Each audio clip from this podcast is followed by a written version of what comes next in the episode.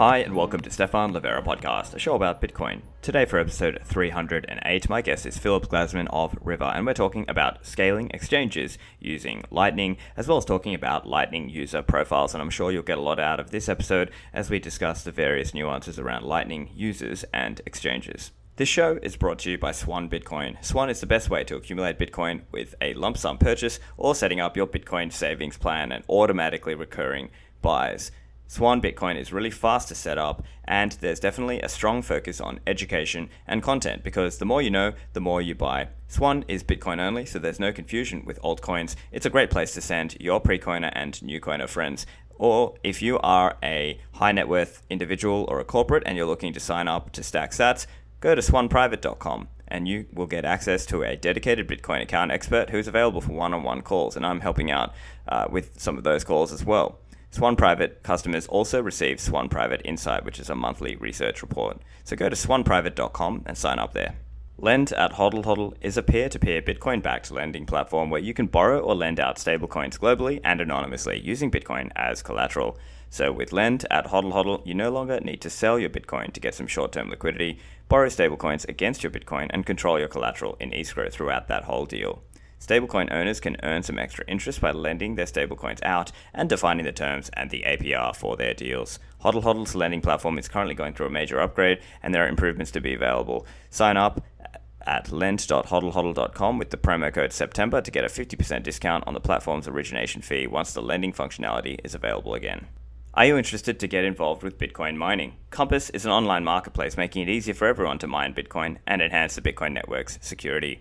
So with Compass, you can purchase an ASIC and have that sent and set up at facilities that uh, have been vetted by the Compass team all around the world. So for years, we've heard that mining was only profitable if you're investing tons of money. But now with Compass, everyone can tap into those economies of scale and access reasonably priced hardware and cheap industrial power rates. Or on the other hand, if you would like to mine at home, Compass Mining at Home is now a new product available if you're in the US. So if you're unsure about how to get started, Compass offers hardware and hosting bundles, you don't need to have advanced technical knowledge. You can quickly get started. Go to compassmining.io and start mining Bitcoin today. On to the show with Philip. Philip, welcome to the show. Hi, Stephan. Really excited to be here. So, Philip, you're at River, and River has a lot of really cool, interesting stuff going on technologically, and I'm sure you can tell us a little bit about that. But uh, do you want to tell us a little bit about your background and how you got into the more technical side of Bitcoin? Yeah, absolutely. Um, so before I, I've always been interested in Bitcoin. I my rabbit hole was being libertarian, reading about Hayek, learning about Bitcoin that way, and then I uh, went to school and uh, went to school for computer science and figured that Bitcoin would be the best way to leverage that degree. And it's sort of like an intersection of two different passions of both technology and also Bitcoin. After school, I moved to Europe and I worked at Bitmain at BTC.com for about a year, working on their wallet team. And after that, I moved to San Francisco, uh, met the two founders of River, Alex and Andrew. And I joined River Financial, uh, and it's been uh, a blast ever since. We've been growing and selling Bitcoin to new people ever since. Fantastic. And so I think one thing that I like about River is that it does take a very you guys are very lightning heavy, if you will. And so that's an interesting approach out there. And I'm sure there'll be various arguments pro and against and all of that. So I'd love to hear a little bit about how and why you went about that approach of actually really taking lightning very seriously from day one, because that was the, that was the impression I got. Yeah, absolutely. Um, so I would say River is Bitcoin heavy. For those that know that don't know, River is a simple and secure platform to buy, sell, and use Bitcoin. Um, river.com is the brokerage and what we offer is a white glove service for people that want to buy bitcoin store their bitcoin with us or just even use bitcoin. And lightning has been this opportunity to use our hyper focus on the bitcoin technology and offer a novel way to extend the use case of bitcoin. What we found is that a lot of people do really like to use uh, the lightning network and i think our user experience has made it easy in order to both deposit and withdraw Lightning with with ease. And there are a lot of different ways and a lot of different reasons people use Lightning on our platform, and they're all equally exciting. Awesome. And so you guys have been running the Lightning node for something like two years now, is it? Or can you tell us a little bit, a bit about your experiences there? Yeah, we soft launched in October 2019, and we've been running Lightning since day one. We always knew that this is going to be part of the future. Uh, it's always been integral to our product suite. And when we launched, we we had the ability to both deposit and withdraw Lightning. And our architecture has since matured a lot, as has uh, the network itself. Um, in the beginning, we were uh, running a couple Lightning nodes, structuring it in such a way that people can easily send and receive small amounts of money. We've also had a pretty hard limit with regards to how much you can send and receive in the beginning. That was quite small. But as reliability has improved throughout the whole network, we've been able to increase these limits and we've seen a, a lot of growth uh, around both how many people are using Lightning Network on our platform, but also the amount of money that's going through the network. Yeah, it really has come such a long way because I remember in 2019, you might have gotten more pay- payment failures, and there was certainly uh, MPP was not popular then, or I think it only came in at the end of that year, and so that's just one example there. Was that also similar to the experience you had in terms of being able to route larger payments or even smaller payments? Yeah, I think it's twofold where both the network at the time was really immature with regards to its participants and also its liquidity. And the other part was that there wasn't really enterprise tooling built out yet it's one thing to run a node on a Raspberry Pi and connect with different nodes as a hobbyist, and then it's it's it's completely different to run Lightning Network as an enterprise. There are completely different requirements. There's um, there's security requirements. Uh, there is observability requirements, and when we launched, there really wasn't enough tooling built out yet, and um, it was sort of onto us internally to really build uh, a custom system uh, a custom set of tools that allow us to both detect failures, diagnose these failures, and try to improve the situation. I think us having a very limited limit with regards to both sending and receiving in the beginning and increasing it over time has really helped user experience. I think one thing that really stood out to us is that we really believe in Bitcoin and we want to show that the Lightning Network, though it at the time was nascent, we want to show people that this technology works and um, provide like the best experience possible. And uh, with that said, we were always really, really upset whenever a payment failure happened, right? And I, you know, we always like rushed to build tools to make sure that we can improve the situation. And uh, you know, th- those payment failures are really, really sparse nowadays. Um, I only really see payment failures if it's you know, reaching a node at the edge of the graph and it's some private destination that doesn't have inbound liquidity.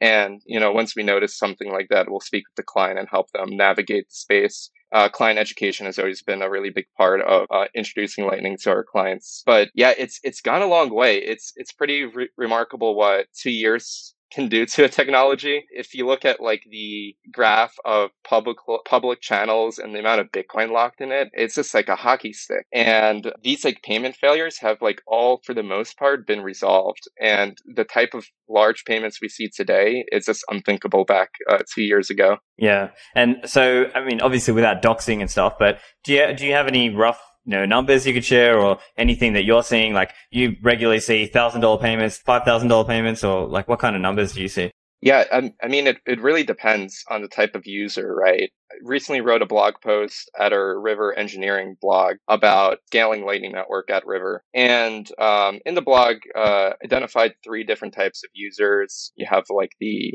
the consumers um, that pretty much use Lightning as like a payments platform.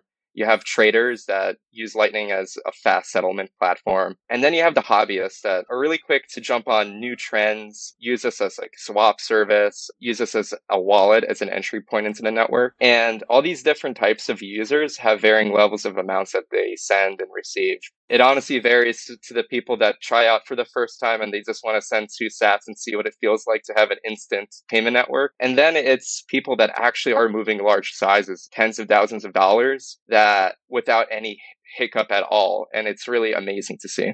Yeah, that's interesting to see the spelling out there of the different categories of customer, right? So I can imagine someone who's totally new, just a retail customer who wants to buy some Bitcoin and now they just want to play around with paying with Lightning and they just want to buy something on you know, Bitrefill or Blockstream store or something.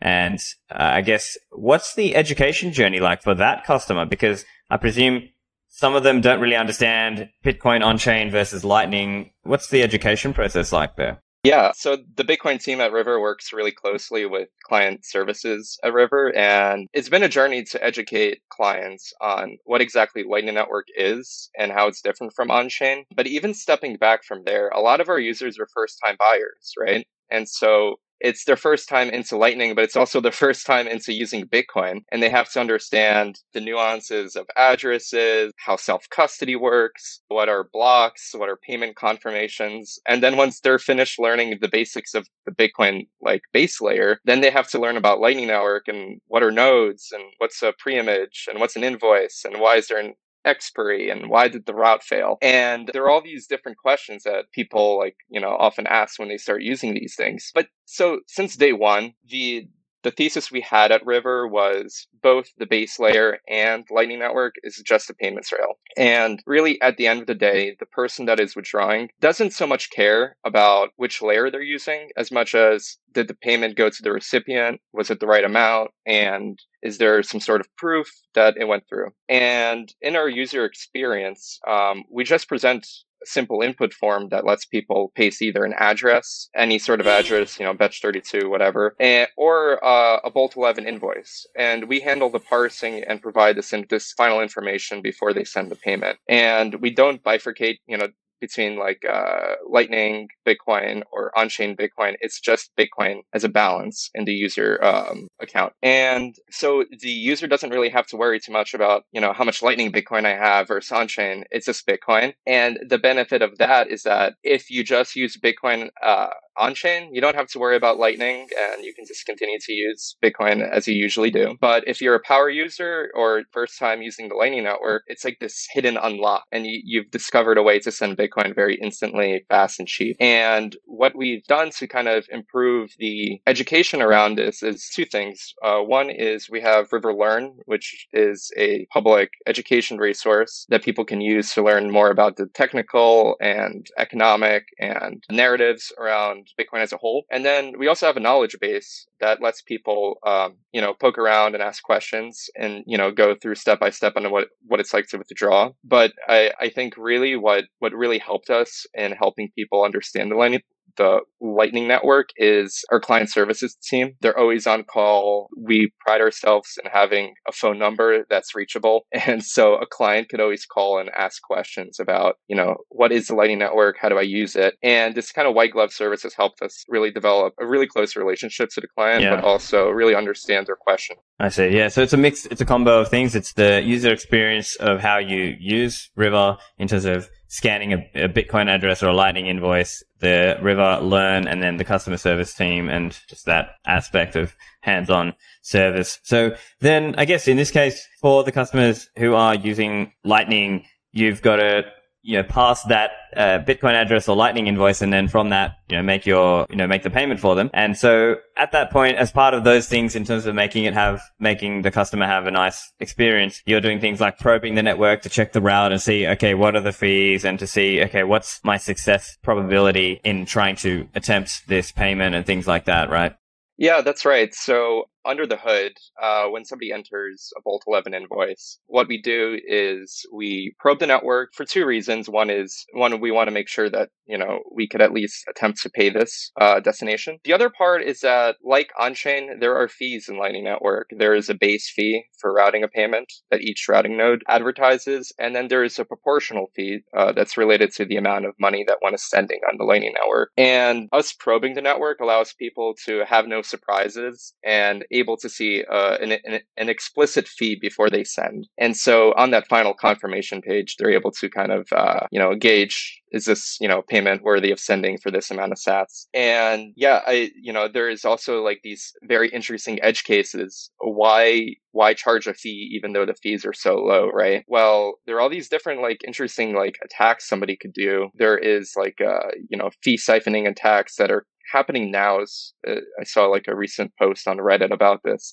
Somebody siphoning money from exchanges. Generally speaking, if you're sending a payment, you have to you have to pay some sort of fee, and you have to make sure that the person that's sending the payment is the one paying the fee, or else you have some sort of you know DOS or fee siphoning attack. And what I mean by uh, fee siphoning attack is that you know a malicious user could set up a route where one of the routing nodes is along the route and they can charge a very high fee and take that fee uh, and pocket it for themselves. And this isn't really a genuine fee for routing payments, but it's more of a way to scalp uh, both clients as well as exchanges from their um, you know money. Yeah, so essentially they would set up their own little route and make sure that they're the only way to get to this destination and set up a super high fee and basically try to get really high and basically just suck fees out of the exchanges that way. So that is a very interesting idea because then as an exchange technical team, how would you even stop that? Because here's the thing, you don't know that, that whether it's legitimate or whether it's actually, uh, obviously this guy trying to siphon the fees. Yeah, for the first part, by showing the fee itself to the user is a good step as a sanity check that a human can take and see that, okay, is this fee rational or not? And they can make that decision. On the other hand, uh, we're the ones building the routes at, at, the end of the day, right? Because Lightning Network is uh, source based routing. We're the ones constructing the routes, and we decide the, the way that the payment's going to flow through the network. And the way we you know the way i guess the uh, the first step that's more naive to minimize this sort of attack is to have a well connected routing node so be very central yeah. have large channels with different nodes and make sure that you're not limiting yourself um, to one sect one section of the graph through this one person that might be malicious the other uh, angle of it that's a little bit more complex is how do you identify this, right? And over time, right, if, if you're able to identify a node that is leveraging these high fees, you just have to essentially build a route around them or just notice that there is the sort of experience that a client is having and suggest uh, some sort of remedy, right? Because at yeah. the end of the day, they're paying. They might be the one doing the attack, but more likely is that they're the ones that are uh, perhaps, you know, being scammed from a high fee. And so it's just a matter of working with them and figuring out, okay, you have Bitcoin. How do you get this Bitcoin to your recipient? And how do you do it in a very cheap and honest way? Yeah, yeah, yeah, clever. And I mean, I guess if that attacker was going to get really clever about it, maybe they would set up their node in such a way that it only has one channel from their own person and rejects channels from anybody else. So you can't even route another way. Uh, but anyway, that's, I guess that's kind of an interesting aside. But I'd also love to chat a little bit. And You mentioned the pro- profiles as well. So the user profile. So you might have the consumer profile. And as an example, obviously, as many of us, many of us in Bitcoin, we're stackers. We are accumulators. So I've, I've wondered, does it make sense for a consumer, like a retail consumer, to stack on Lightning? Or as, is it actually better for them to try to batch up their purchases and do one withdrawal on chain. Like, what, what are your thoughts on that? And do you have any tips for people out there? Yeah, well, Lightning is unfairly cheap, and compared to uh, on-chain, well, right now, well, uh, I guess while we're talking, the the on-chain fees are like one sat per V byte, so it's pretty good day to send money around. But it's not always like that, right? Like you have days where you can have thirty dollar fees, and um, you know, over time, Bitcoin on chain is going to become more expensive to accommodate for a security budget. And there's going to be a sustained fee market. Reasonably speaking, it's going to be a lot harder to send small amount of payments on the on the base chain. So Lightning Network comes in as a scaling solution and a way to send money um, instantaneously for really cheap fees what I see people do is that people go and earn sats a lot of different ways through Lightning Network. There's a lot of different services out there that let you, you know, accumulate sats either through, you know, gaming or purchases or, you know, the list goes on. I, I think in the past year, there's been an explosion of like different products like, uh, you know, spend, spend your cash and earn sats back, which is like pretty amazing. And sometimes these values that the person has on the platform are really small, right? And if they were just limited to on chain, they would be stuck, right? That value would be stuck. It's like almost like like buying a Starbucks gift card, buying a single coffee and, and having that 50 cents stuck there forever. And and no way to like take that 50 cents out. And all these little you know chunks of change that different platforms have and like web 2.0 builds out. And um, there's really no way to uh, take that value out. With lightning it's different right? Because if a platform supports lightning you're able to take your small chunks of change out and uh, accumulate it move it over to a platform like river and build up your balance that way. And over time perhaps you can use you know the on-chain layer and send a, a big utxo out. But just the ability to just move small amounts of money is really empowering. And it gives you this like option to exit at all times from these platforms.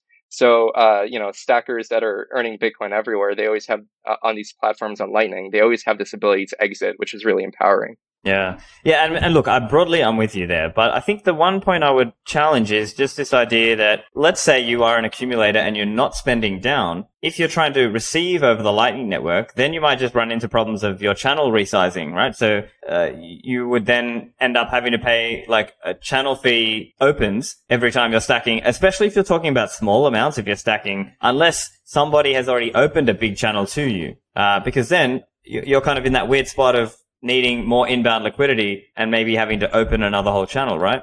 Yeah, this is uh, this is a really interesting point, and I think this is where like dichotomy of like custodial lightning and non-custodial lightning comes in. I mean, we are in a privileged situation where we we try to earn our clients' trust, having best-in-class security, and making sure that we can operate custodial lightning. But in non-custodial lightning, and what I mean by that is people that are running their own nodes or have their own wallet on their phone, and they use maybe a proxy service in front of it. The situation is completely different, right? Because then you have to maybe worry about channel management. You have to worry about inbound liquidity. And it might not make economic sense to withdraw at all times, right? Back in 2019, uh, I think the uh, non custodial Lightning was falling behind. In some ways, it wasn't as easy. There was a lot of payment failures, and I think there's a lot of frustration around that. I think today it's a completely different story. Uh, you have a really, really good set of wallets out there that are non custodial and allow you to receive Lightning using like, you know, turbo channels, on the fly channels, the ability to really receive Lightning payments without really worrying about the on chain footprint and just paying maybe perhaps a small fee in order to receive that payment and letting the, you know, proxy service handle the routing for you. So with that said, it really depends where your money is going. I I think that because there is this opportunity to, you know, become your own essentially like payments hub, it's really empowering, right? So the user is able to do it if they want.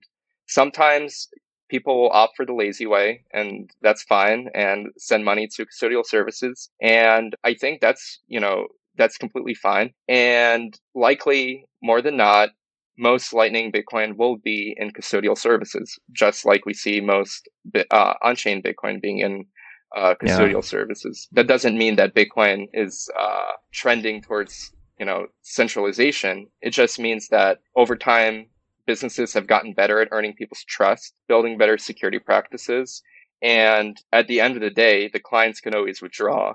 And now they have two options: they have Lightning and Bitcoin. So uh, I think we're getting into a better spot here. Yeah, of course. Yeah, and I think what I what I'm just referring to is more just like at in certain circumstances, maybe at like very small amounts, that customer might end up getting rinsed in terms of having to even as an example, if they were using Phoenix and Phoenix automatically opens the channel, but every time if they're just stacking, they don't have any inbound capacity. So guess what? They're going to make a new channel. You're paying another on-chain fee, and so in that way, I guess uh, people who are trying to quote unquote stack on Lightning might end up just paying a lot of on-chain fees if they're not clever about how they do it. Now, on the other hand, if you are Lightning native and you earn Lightning and you spend Lightning, well, then it sort of balances out because then you would actually have inbound capacity and so on. So that's just an interesting example that I think is worth uh, thinking about and talking about. And I'm curious actually if that happens for you as an exchange because you might have a lot more people, let's say, withdrawing Lightning or depositing Lightning and then does that cause issues for you on a in like a channel balancing side? Yeah, and, and this goes back to our point of like the different types of like clients that are using Lightning, right? And there's going to be clients that only withdraw, right? And it's going to push liquidity the other direction. There's going to be people that, you know, sort of uh, like tr- traders, for example, will probably have more like a balanced liquidity use case where they're sending to an exchange, um, they're going to do a trade, they're going to settle, and they're going to bring the, uh, that money back. And then there's hobbyists, and then they, uh, it's really a mixed bag. You don't really know. The the thing for us that has helped us a lot is observability. So you know, just really monitoring our capacity with our peers, our failure rates, which direction is liquidity going. And it's never this constant thing where, okay, this peer has been the best for the past three months. It's always changing, right? And there are, you know, new exchanges or new platforms that pop up and they become the more central routing node and a lot of money is shifting in one direction. And it's something that we always have to like monitor and stay on top of. So for us, like observability has been like critical in really understanding the direction uh, that money is moving. So it, it does happen that we'll have an imbalanced channel from time to time. Sometimes that's intentional, right? Because if we know that this peer is always going to be, you know, sending payments uh, to us, uh, sure, we want to like throw all our sats on their side and um, in order to receive payments. Sometimes we know that this peer uh, is uh, going to be receiving money from us, so a lot of our inbound a lot of our capacity is outbound. And we use a, like a lot of different variety of both like open source and our internal tooling to rebalance channels on the fly in, or- in order to like um, streamline the experience for the end user. Awesome. And so uh, on the topic of rebalancing, are you using like a circular rebalance or are you maybe also doing that approach I've heard where some people will actually differentially set fees on channels if they want to try to use that to entice someone to help rebalance the channel for them? Is that something you're looking at? Yeah. So, um, so on on both items, yes, and uh, there's also you know swapping services that we use. Yeah. So um, I guess there are three different ways that we go about this. Is that um, we leverage a lot on Lightning Labs' uh, loop service, and this allows you to you know uh, loop in, loop out, um, uh, and, and for for the aim of changing the directional l- liquidity of channels. And this has been really, really useful for us, especially getting started. Well, actually, in fact, when, when we first getting, when we were first getting started, is really a situation of re- reaching out to different people and like asking for liquidity and returning, you know, a channel in response over Signal and Telegram. and you know it, it is still like that today and that's something that i think would be worth like talking about but uh, we do use uh, loop uh, we use circular rebalancing and whenever it makes sense fee wise, sometimes swapping is kind of expensive. Sometimes circular rebalancing makes a lot of sense for us if we have the right channel set up for that. And we have started to experiment with using different fee rates for different channels in order to incentivize the you know the routes that people build to use different routes but it's sort of early for us to really do this. Um, I think this has been really successful for a lot of people, and it's something that we're definitely taking note of. And, you know, the, these fees, you know, I hope one day that, you know, we could accumulate a lot of fees and give back to our clients in some way. But, uh, yeah, I, I think this like fee rate approach is going to be really, really desirable like mechanism for signaling liquidity. Yeah, that's really interesting to think about and just to see the way that it evolves over time. And you mentioned earlier, I mean, there's a few ideas we can go into here. One is this idea that uh, River itself is being used as a swap service by some customers, right? They might send in, as an example, they might have earned some sats on Lightning, shot them over the Lightning network into their River custodial account, and then withdrawn them out as maybe they need US dollars or maybe they need Bitcoin on chain. And that's, that's one example, uh, I guess, of people who might use River as a swap service. Well, at the same time, you might yourself use swap services, right? Yeah, it's uh it's pretty funny. Yeah, we're using different swap service and people are using us as a swap service. I guess it's pretty convenient for the client to use us uh, for swapping and I, I you know, it's probably worth defining what that is uh, for people that don't know, but you know, uh, if if you have Lightning Bitcoin, perhaps you want to get a UTXO, right? And so what people will do is they'll create invoices in our platform, send Lightning Bitcoin there. And um, because we don't differentiate, they can withdraw an on chain Bitcoin and vice versa, right? If you have a UTXO Bitcoin, you deposit to River and now you have Lightning and you can use Lightning um, different ways uh, there. People, uh, I guess, of the hobbyist group, they're very inventive. There's a lot of people that also rebalance their own channels using us. So they'll create, you know, they'll try to nudge us to create a certain route to, in order to like rebalance uh, a channel on their end. Um, the it is it's pretty great. They're um, pushing their fees onto the, you guys, uh, though. I think what make well, they're they're still paying the fee, um, but so with regards to swapping, right? Like, uh, of course, um, us having a lot of small UTXOs is not desirable, right? And so, uh, uh, we take like act, an active UTXO management approach. Um, all of our uh, all of our deposits go to this cold wallet, and we always consolidate at low uh, fee periods. And we use batching. Um, we use native SegWit, and uh, so I, you know, uh, we we create approach where you know we're offering this service to people that you know use River the certain way, but uh, I don't think we're getting hurt in any way by by doing this. Back to the show in a moment after a word for the sponsors. Have you backed up your Bitcoin? Get the Cypher Grid. This is a new product coming out from cyphersafe.io. This is the best value metal seed backup product in the industry. You get everything you need for $59. It has two plates for all 24 seed words. Those two plates are facing each other to hide your seed words. You can lock it with a padlock. You get a tamper evidence seal provided and an automatic center punch provided so you can stamp in those letters of your seed words. Have you thought about what would happen if your place went up on fire or if there were to be some natural disaster? Make sure you can recover your coins. Go to cyphersafe.io and use the code Livera for a discount.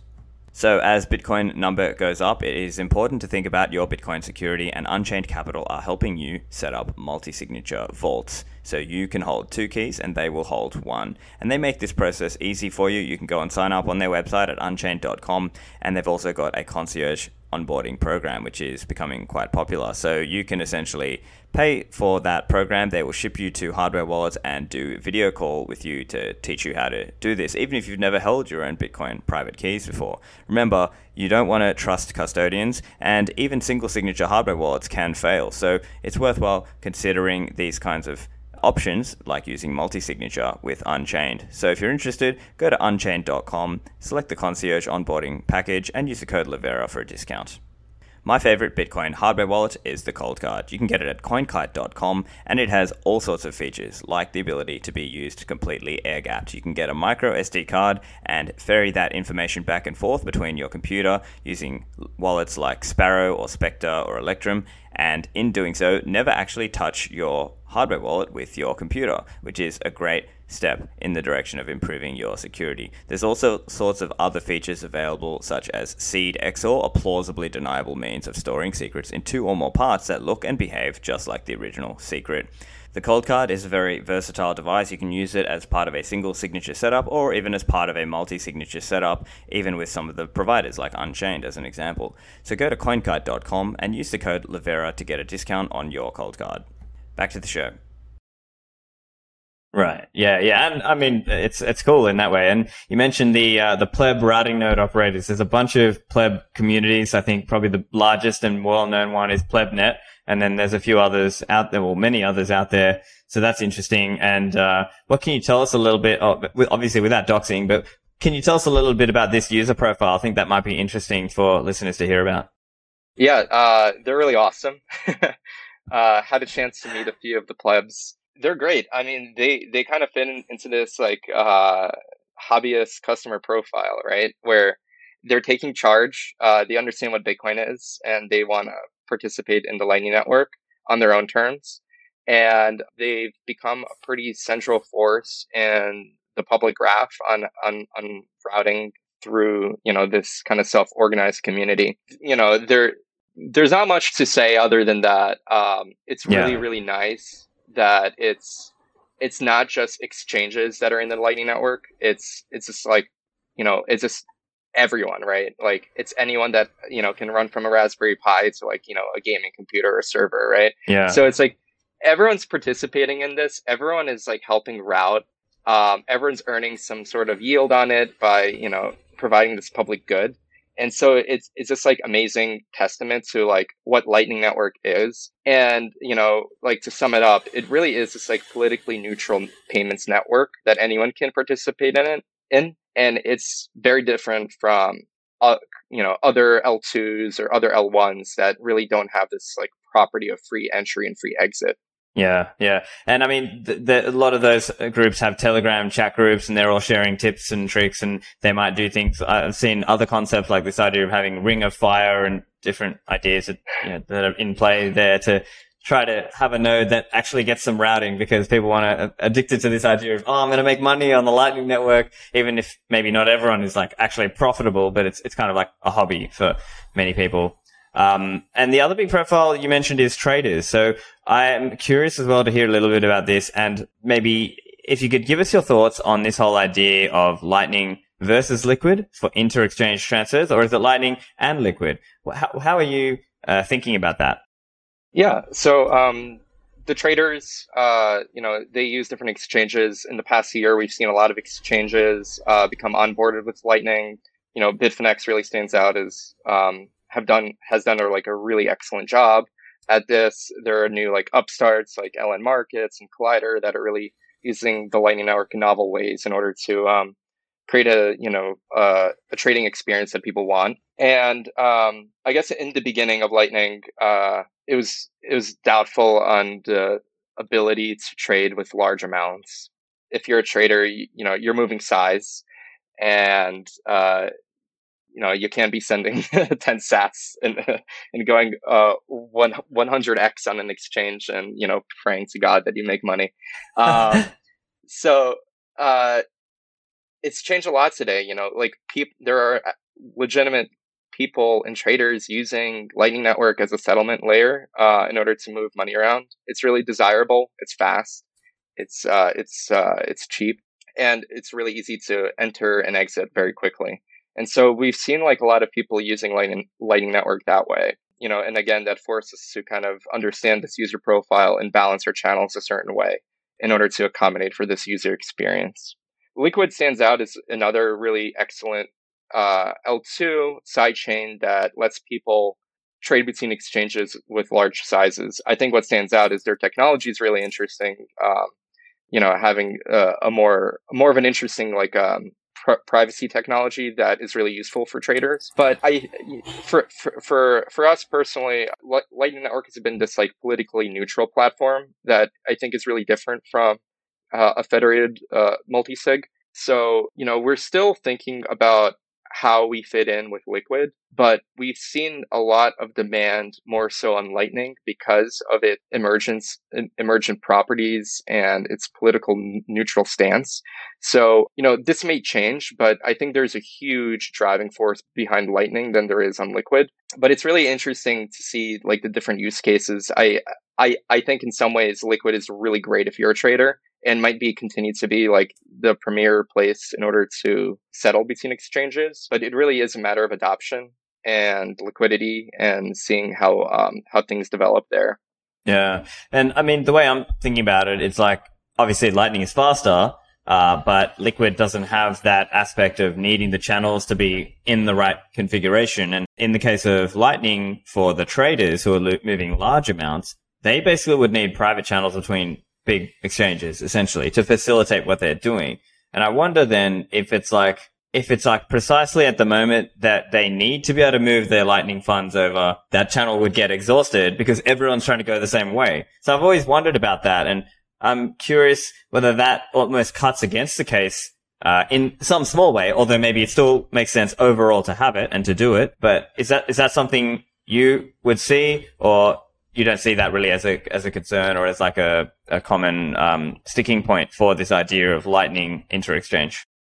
Yeah i think there are two points there that are worth discussing. So uh, there's like the privacy angle and then there's like capital efficiency. So you know private channels are not actually private. Uh, they're just not gossip. You know if if you're in, intelligent enough to monitor the network you can kind of see when lightning when private channels are created and when they're uh, closed. So all that means is that they're not gossiped. But the privacy uh, context of Lightning Network is really attractive, where messages are wrapped in onions like Tor. And when you pass along this message, the person that receives the message has no idea what's inside. They just know that I got this from one party and I'm supposed to pass it to another. So there's a really nice privacy benefit there. Liquid has a different privacy context where, you know, using confidential transactions is really attractive and you're able to look at a transaction on chain but not really see the uh, the amounts there. So that that's a nice feature. I think in some ways it's really similar. I don't think your privacy is diminished using one or the other. But with lightning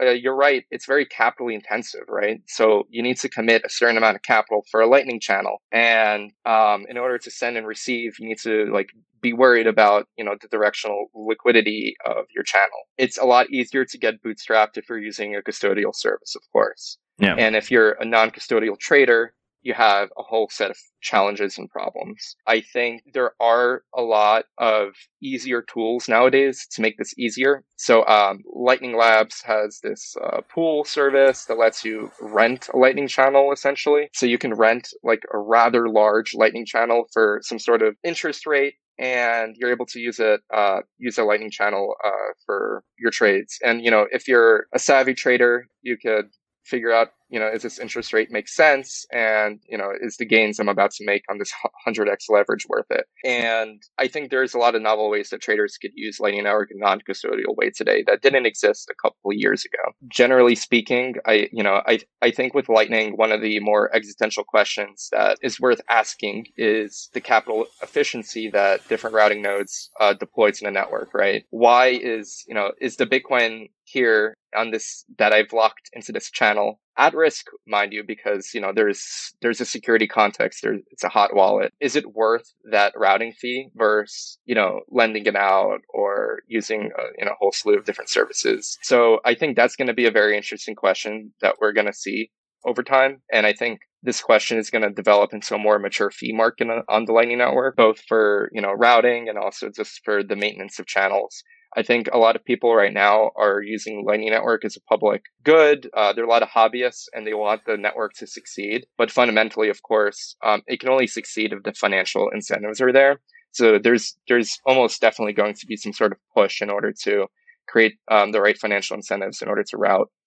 Yeah, very interesting considerations. And I mean, you're right. I think the, the capital aspect and you're, you're, you know, you're pushing, you're, you're tying up capital in a specific direction uh, in the private channels network, if you will, or unannounced channels, let's call it, as uh, maybe another way to put it. And so, yeah, I guess that's that's the concern that maybe people might have. But hey, we'll see what happens, right? Obviously, it's a market, and people are going to try things and see what kind of experience they can give for the customers or for the traders, and see see what wins. So I'm I'm excited to see kind of how that uh, plays out as well. Um, I'm curious as well in terms of offering a Lightning wallet. Has there been any mention from say regulators about like, oh, are you paying? I mean, it's not like there's darknet markets who are operating on the Lightning Network, at least as, th- that I know of today. But um, has that been a question asked, or is that something like, or is that like a future, future potential aspect? Because I mean, as you mentioned earlier, it's it's meant to be politically neutral, but I wonder in the future could that change if regulators or the government, or legislators even, maybe that's an angle there.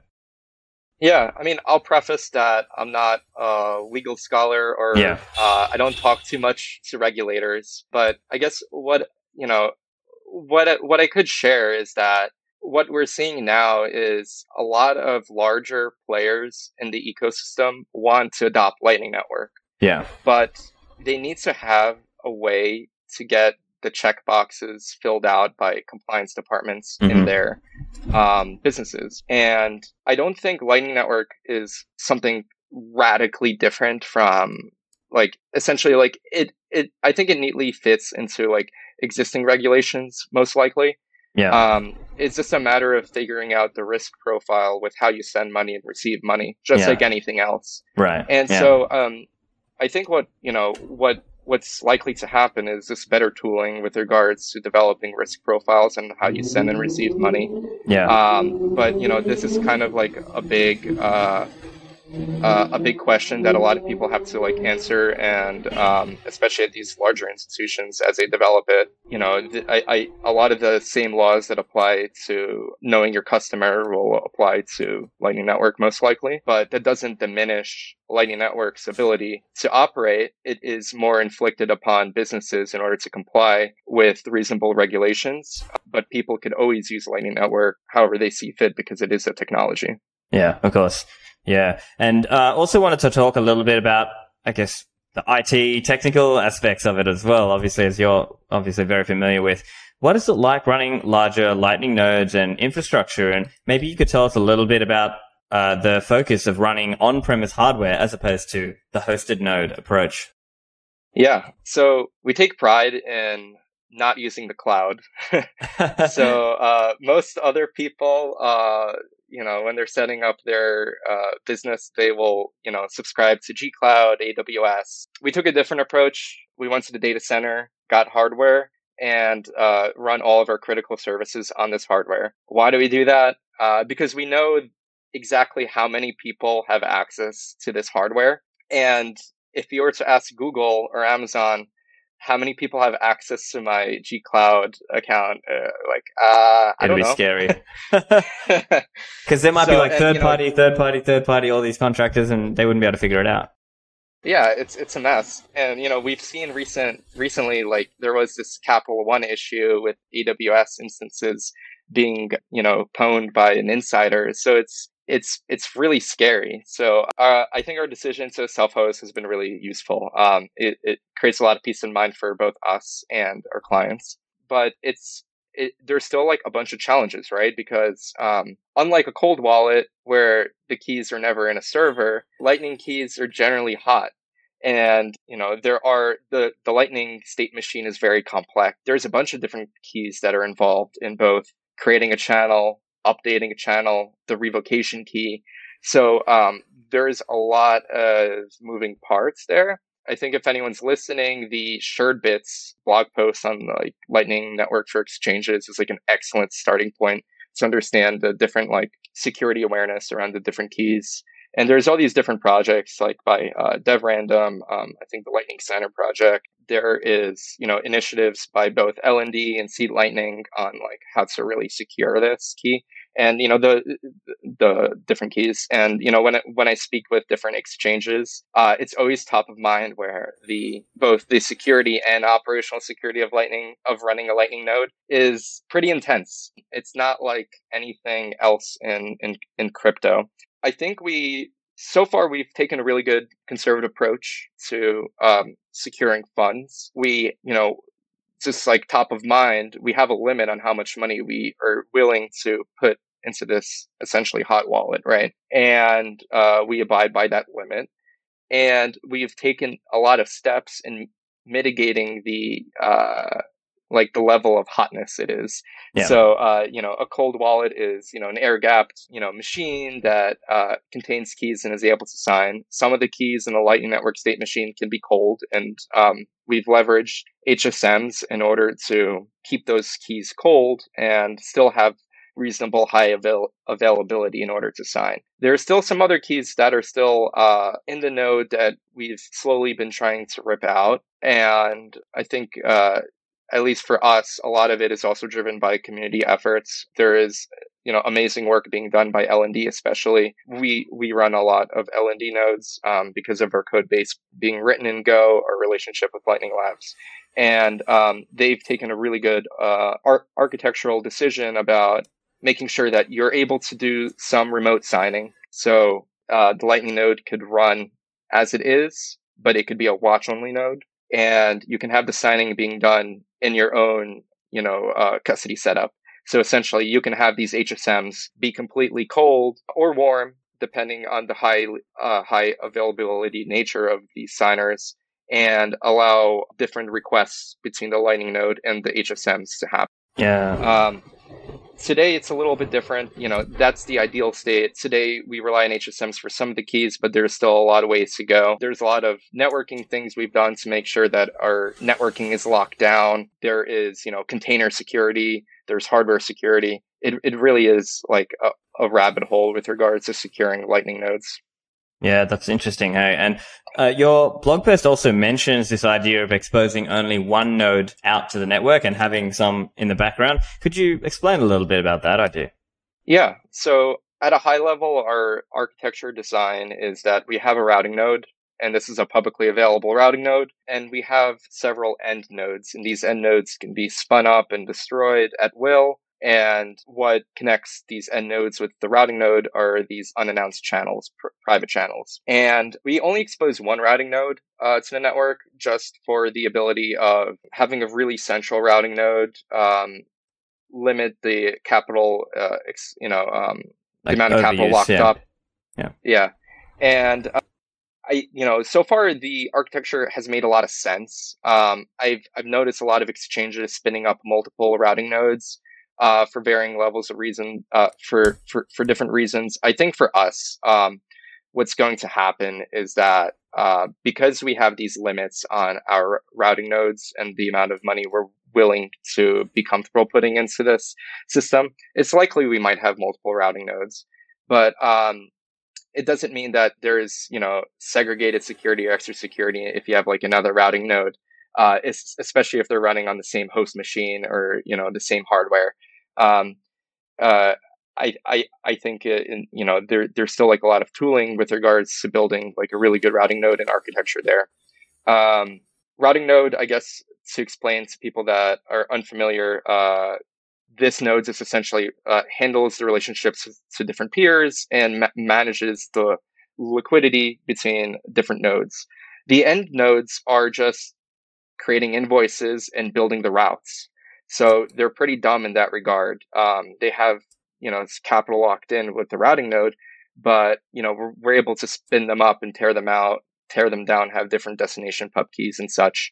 Um, and it, the, the real reason is this, it gives us more high, high availability around that, that layer.